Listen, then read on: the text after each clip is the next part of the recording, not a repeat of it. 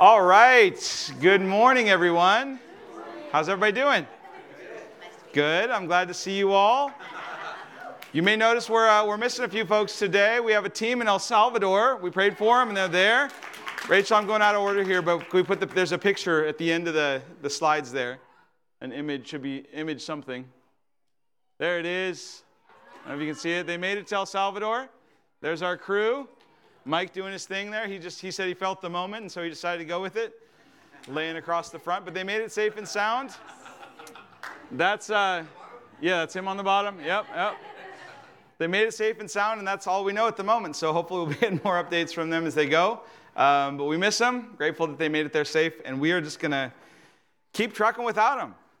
Yeah. They would do it without us if the, if the, if the tables were turned. So um, here we go. We're going to dive right in. We're going to, I have a few announcements, nothing major at the end, but we're going to dive straight into scripture out of worship. Um, so we're going to be in Acts chapter 5, starting in verse 1. Here we go.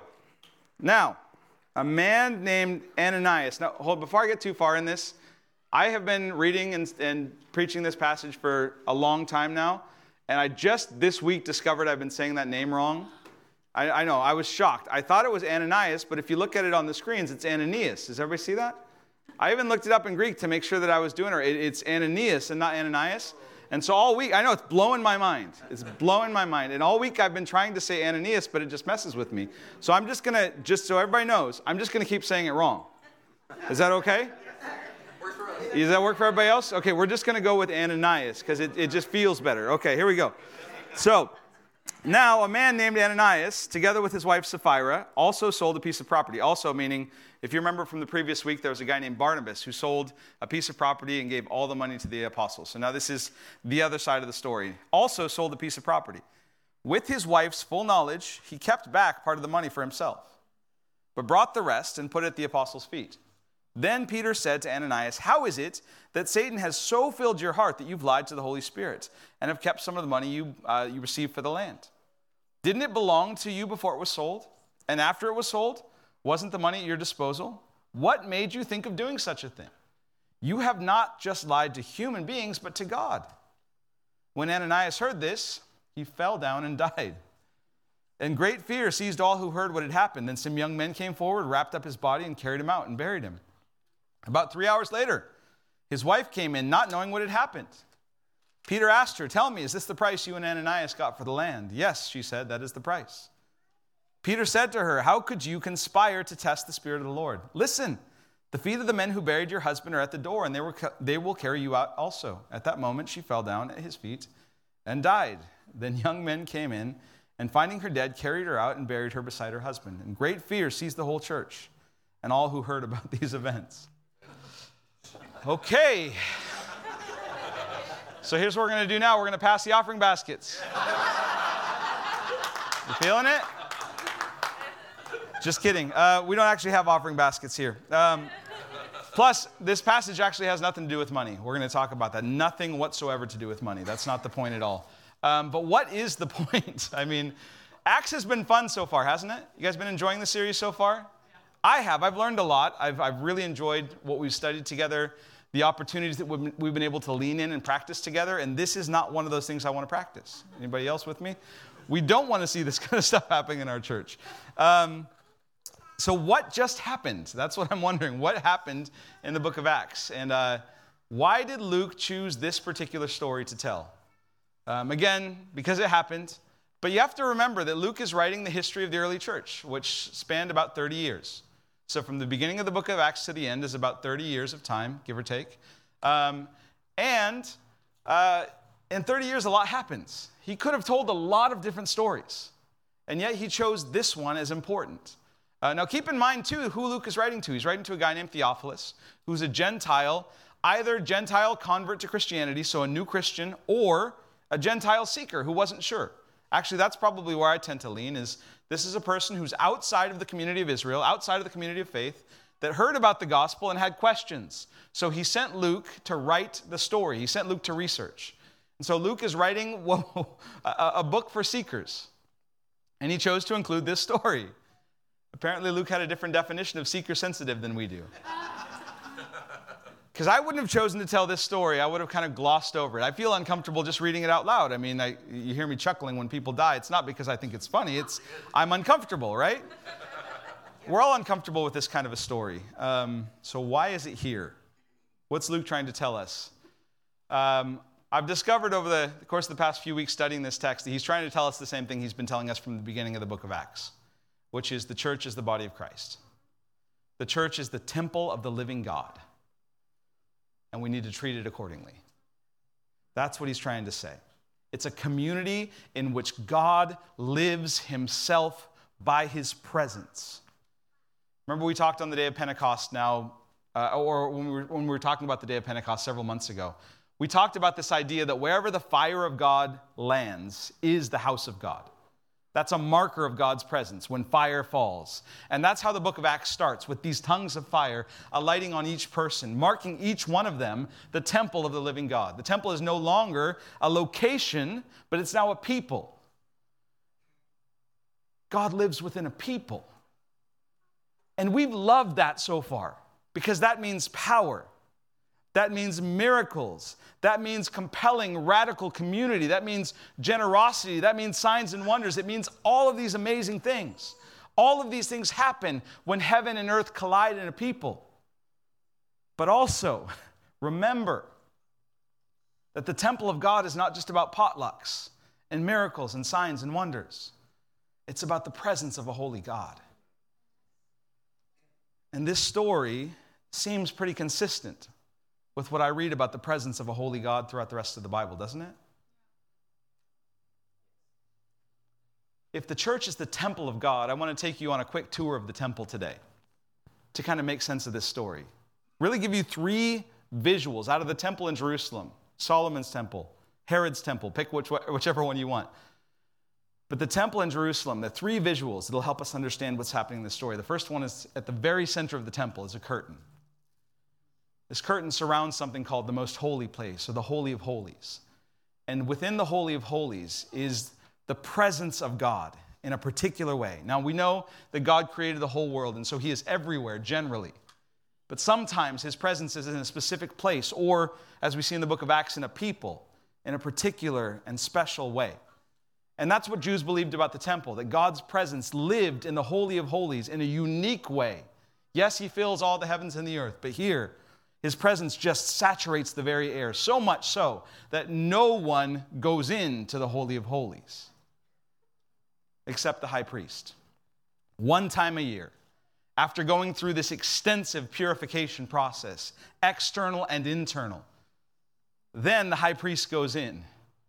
You guys have all heard the stories. He has bells tied along the edge of his robe so that he makes noise when he moves. Meaning, if you don't hear the bells anymore, that means the priest messed up and violated the presence of God and is now laying dead on the floor, because that's what happens in the presence of a holy God. And they tied a rope around his foot so nobody had to go in and get him out. You just drag him back out again if you stop hearing the bells. This is real stuff. In the Holy of Holies, no one goes.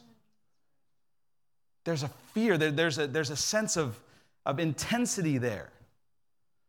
The word that came to mind this week in preparation is awesomeness.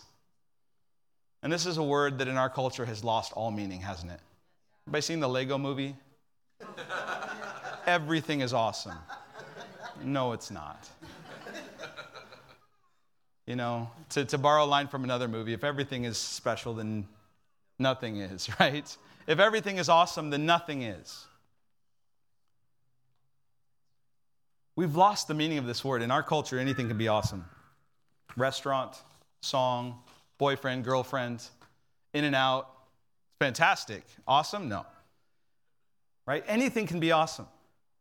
But that word literally means something that inspires awe, something that inspires this sense of like slack jawed wonder, like I am standing in absolute amazement.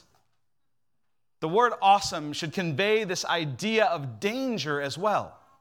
You know, the, the, the, picture in my mind is like you're scaling a cliff and you're hanging off the side by one hand. Anybody seen, I'm, I'm, I'm referencing a lot of movies today. They're just coming to my mind. Anybody seen the movie Free Solo? If you guys haven't seen this, you have to watch this. It's about this guy who free climbs by himself, El Capitan in, in Yosemite. And there's this moment where he has to do this maneuver, like, I don't know, a thousand feet in the air, and he basically is hanging off this cliff by his two thumbs that he's crossed over on this rock. That's the picture. That, that's awesome. You look behind you and you have this view that's just breathtaking and stunning that no one else in the world has, unobstructed by anything, but you might die. You know what I mean?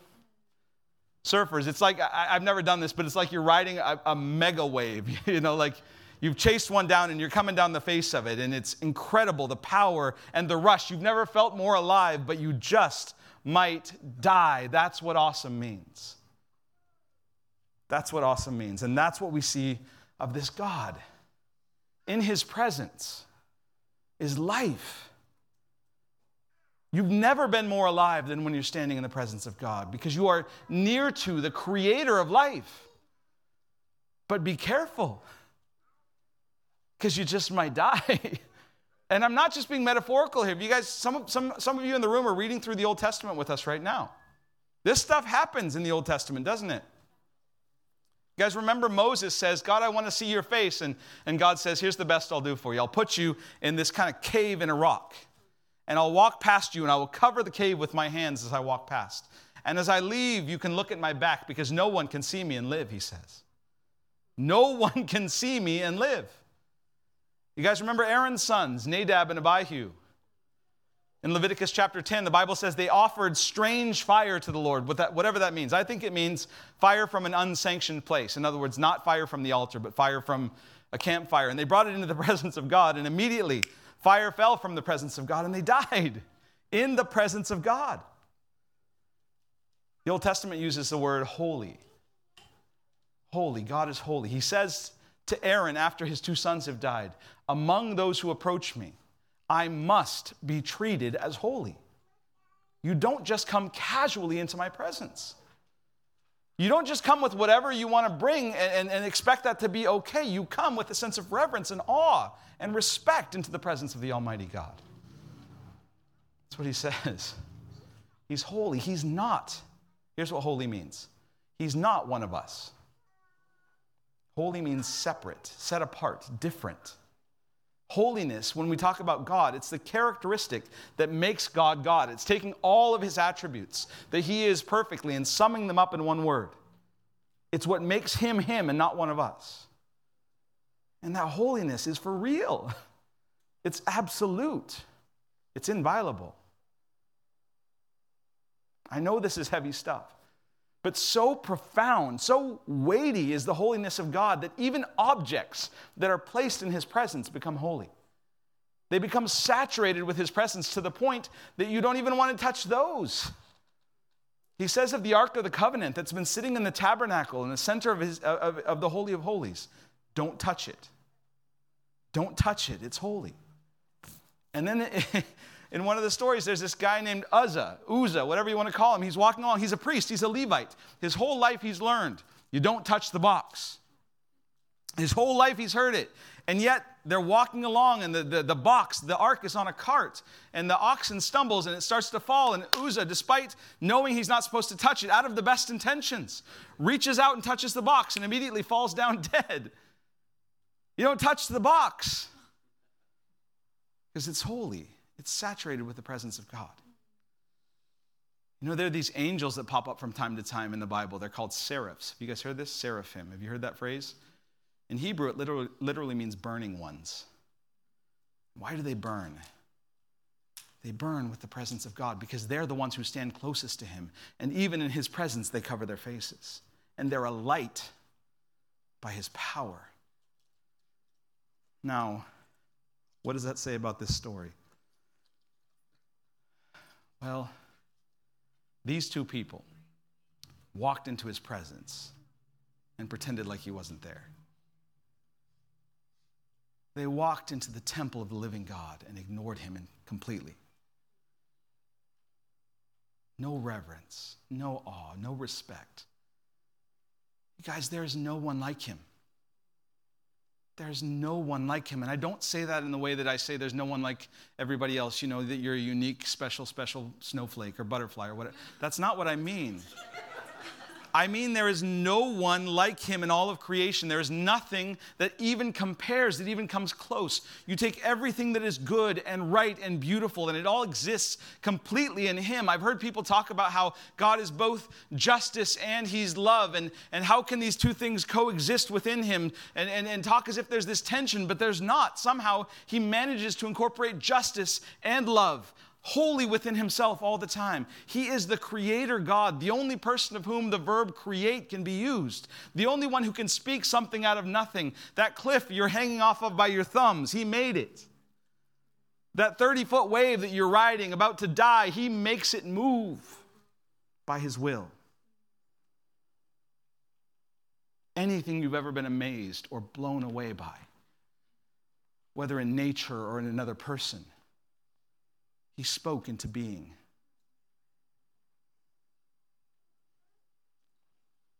I love the way, I, I, I know we quote C.S. Lewis a lot in here, specifically the Chronicles of Narnia, but I love the way he describes this God when he's talking about Aslan, the lion.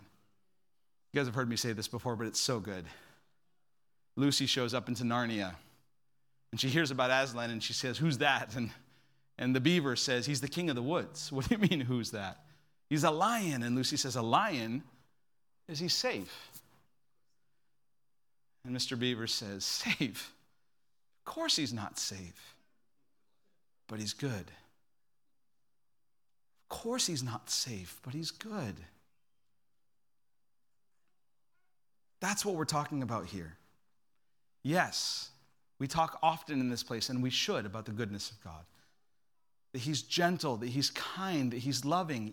Yes, yes, we should always be talking about this, but in context. We have to talk about it in context of the holy God who is unapproachable in holiness because the other stuff doesn't mean anything if you don't hold that first. If you don't hold that picture of don't touch the box in your mind or of the curtain that is closed and no one goes in. And even the high priest goes in trembling one time a year. If you don't hold that picture of Mount Sinai shaking with the power of God, if you don't hold that picture of the cosmic God speaking the universe into existence, then his gentleness or goodness or kindness means nothing. But when you have that in your minds, the fact that he loves you and is with you, well, that's mind blowing, isn't it? When you realize that through Christ, the veil is ripped in half and now he invites everyone into his presence. It's a game changer. But don't walk in casually. Just because he's your father, and just because you can come in and run on his lap and, and be in his presence, doesn't mean you should forget who he is. And that's what Ananias and Sapphira did. They walked into the temple of the living God and ignored him entirely. That's the root of the problem. And I do that all the time. Anyone else? I mean, I'm not just talking about Sundays, I'm talking about every day. But let's just talk about Sundays for a second. I show up here early in the morning and start setting up, and it's so easy to be on autopilot just to start bringing in gear and start greeting people and you grab your coffee and you grab your donut and you go through your rhythms and your routines and you walk in here and the songs are playing and we're kind of getting in and it's like there's this moment of there has to be this moment of do I realize what I'm doing right now? Do I realize who I'm talking about? Who I'm talking to? That we are showing up to a community of people filled with the Spirit of God. And therefore, we are assembling every Sunday a temple in this place. Not because of the place, but because of the people. You are living stones in the temple of God. And when we get together, we assemble a temple, we assemble a most holy place that God lives by his particular presence.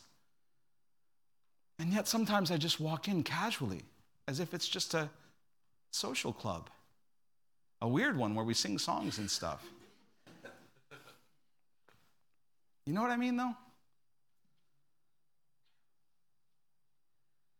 God forbid, as a song I once heard goes, God forbid that I find you so familiar that I think of you as less than who you are.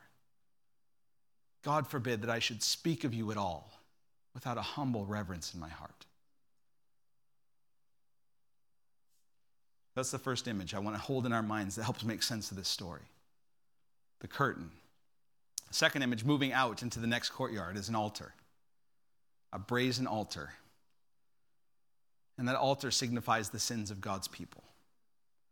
That on that altar, sacrifices were made to atone for, that is, to make right what had been put wrong through sin. And that altar represents how seriously God takes sin among his people. And that altar, the New Testament will tell us, actually points to something else. Not too far from there, a cross, where God himself suffered to show us how seriously he takes sin among his people. And I camp out on this because we don't take sin seriously at all these days. In the last couple of decades, it's actually, people now feel uncomfortable even using the word in society. When's the last time you heard anybody outside of a church not mockingly use the word sin? The concept is all but dead because in our culture today, the mantra of society is do whatever feels right to you. The highest and best virtue today is independence, self actualization. Whatever I want to do, whatever I feel I should be able to do, there are no standards now except the standard of the self which, if you read the Bible, just means another kind of slavery. Judges 17. In those days, there was no king in Israel, and everyone did what was right in their own eyes. Today, people would stand up and clap if we said that. But in the Bible, that's a bad thing. You don't want to do whatever you want, whatever you can do, whatever you feel like doing. Sin's a real thing that God takes seriously because it damages his people. And Ananias and Sapphira, they sinned against God. They violated his holiness. I said a second ago, they walked into his presence and ignored him entirely. Why did they ignore him? Because they were focused on something else. And that's the definition of sin. Real simple. The definition of sin is replacing God with something else. That's what happened with Adam and Eve. Adam, God says to Adam and Eve, Whole garden is yours, relationship with me is yours, just not that tree. And they say, We'll take the tree. And we do the same thing. We've done the same thing ever since. We replace God with an alternative. And Ananias and Sapphira replace God with something else. With what? Themselves. It's ego, is what it comes down to. That's what they did wrong. Their sin is not stinginess. Did you guys notice that? They're actually, if we saw them today, and we saw what they did, we'd probably think that's incredibly generous. They sold a piece of land that was theirs, and they gave a portion of the proceeds to the church. I mean, if that happened today, I would be, that's incredible. Thank you so much. Your generosity is astounding. The sin is not stinginess, it's ego, it's pride. And you get that when you see the comparison with Barnabas. In the previous passage, it says Barnabas whose name means son of encouragement, had a piece of land and he sold it and he gave all the proceeds to the apostles. And then there's this couple named Ananias and Sapphira. So, what happened to them? They wanted to be like Barnabas, or at least they wanted to be seen to be like Barnabas. So, at the root of Ananias and Sapphira was this deep insecurity. That's what it comes down to. They weren't confident in who they were, in who God made them to be. And that's where all sin begins. The Garden of Eden again gives us the paradigm in Genesis chapter 3. The serpent comes to them and says, Did God really say? No, no, no. God, God is withholding from you. You are missing out on something. And you see that insecurity is the beginning of sin. It's not sin itself. If you feel insecure, that's not sin itself, it's the beginning of sin. Because the insecurity says being made in the image of God and in relationship with God is not enough. You need something more. You need something more. And so the insecurity in them is it's, it's beginning to shake the foundations of their lives. They don't feel like they're enough. And then they see Barnabas, this son of encouragement. He gets a nickname.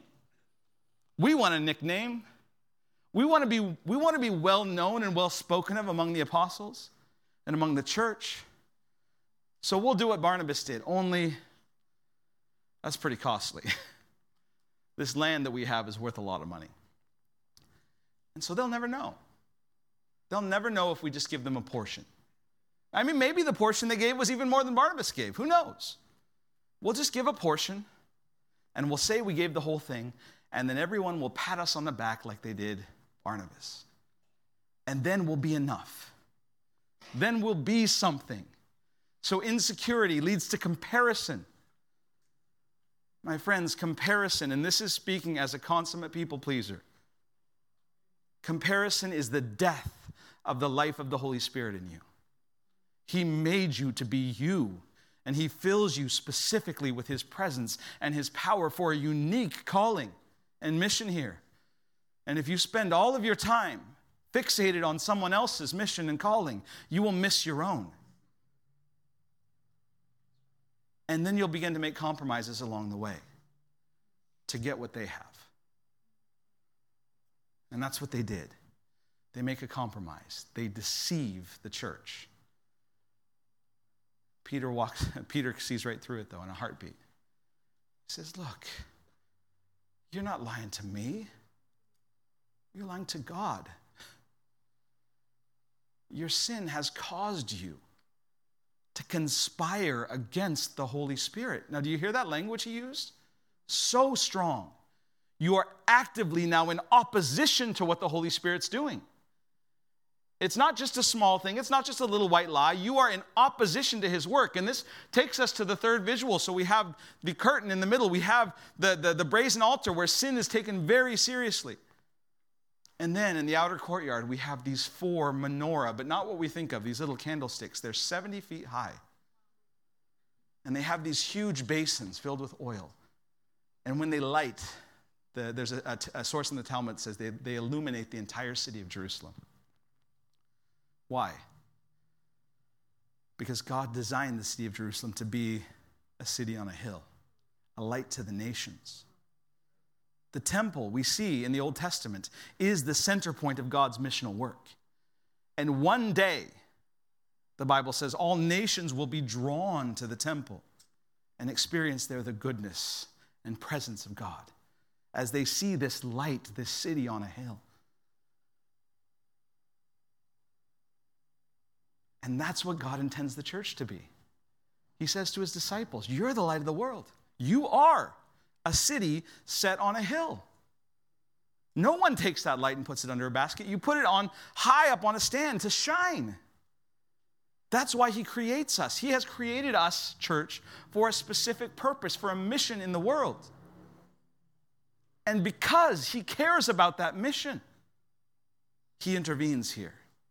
You see, this is the foundation, this is the origin story of the church. And if corruption comes in here, the whole thing falls apart.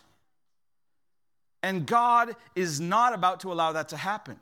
He is so protective of his church in this moment because he has work for them to do, because he loves the world. And it's through his church he intends to bring the world back into relationship with him, to reconcile and redeem all things to himself. And so he doesn't allow it in this moment to go off track. Instead, he intervenes decisively, fiercely. And I don't like it any more than you did, than you do as we read this. But it's a sign of his love, it's a sign of his grace. You see, I talked a second ago how, how often we see justice and love as, as these two competing things in the heart of God, but they're the same thing. God's justice, his wrath, his anger at the things that kill his people, and his love are the same thing. You're, if you're a parent in the room, you know this. Sometimes your anger at your kid and your love are the same thing. As a friend of mine describes, it's this, this river. God's love is this river that is rushing to the restoration of all things, to the healing of the nations. And if you find yourself swimming downstream with that river, you experience the river as love, carrying you along, sweeping you along. But if you turn and you try to swim upstream, you're going to get a mouthful of water. You're going to experience the river as wrath, as opposition. Has the river changed? No. But our orientation to it has. And we see Ananias and Sapphira here. They have misoriented themselves to God's river. They are now conspiring against the work of the Holy Spirit. And God says, in this moment, at this point in the history of the church, I cannot allow it. And I imagine, with tears in his eyes, he pronounced judgment. And this story terrifies me because I do all these things. It doesn't terrify me because I think he's going to strike me down in the moment. But I do. I walk into his presence completely unaware on Sundays and every day.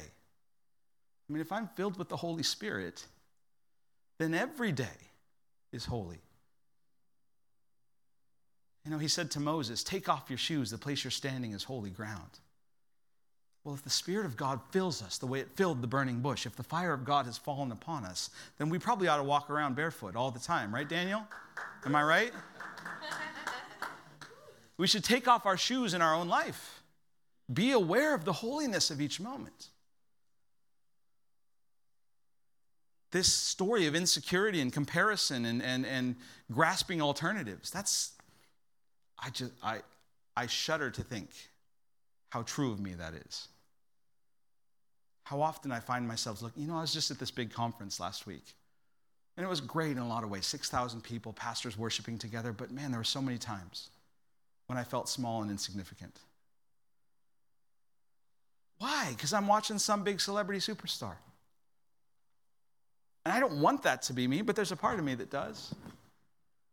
If I'm really being honest, I start to compare my ministry to theirs, my journey to theirs. This, I'm in my 40s. This person's in their 20s. What, like, what, how am I sitting in this seat? You know, all this stuff just starts to come up, and you're like, God, how after all these years of following you am I still dealing with this? Now, I'm dealing with it less than I used to, but it's still there. And that scares me because it means I might miss what God's up to. If I spend too much time there, I might not just miss it, I might be opposed to it. At some point, I could be an obstacle to God's work in His church. And God forbid. And don't worry, He doesn't go around removing people like this very much anymore. I mean, at least not that I know of. but, um, but I don't know if I feel great about that. I mean, it's not that I wanted it to start happening, but He, like, so cared about this church that he removed anything that stood in the way of the work he wanted to do through it.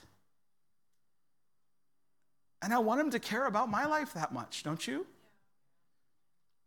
About our church that much. Not that he goes around striking people down, but that he will not. He sees this church and us as so vital in this city, in this community, that he won't allow anything that gets in the way of what he wants to do. And so he refines us and he purifies us and he constantly makes us aware of his presence and his love and his goodness. He won't let us walk casually in. He gives us a real sense of awe and humility. I want that, don't you?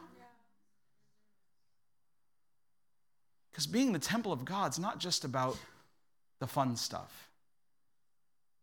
It's not just about the signs and the wonders. Look, these people stood in the presence of God and said, We want you to take us seriously as your people. And God did. He said, Okay, I'll take you seriously. And here is power and presence and signs and wonders and judgment. Because that's what it means for God to take us seriously as his temple. I know it's a heavy word for today, guys, and I don't want to live in the heaviness forever.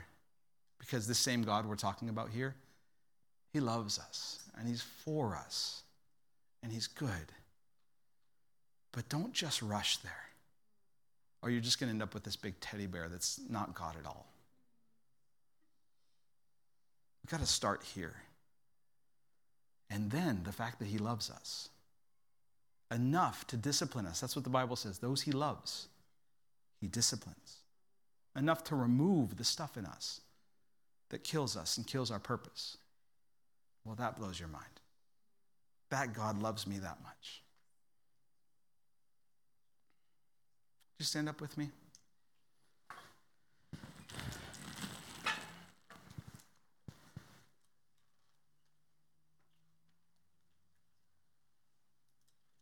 Just take a, a few seconds in this room um,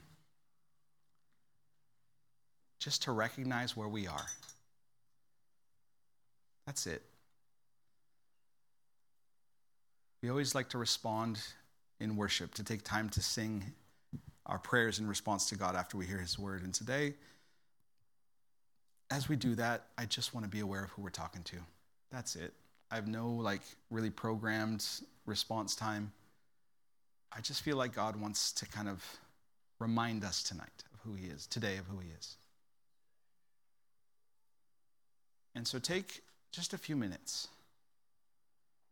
and just stand in His presence.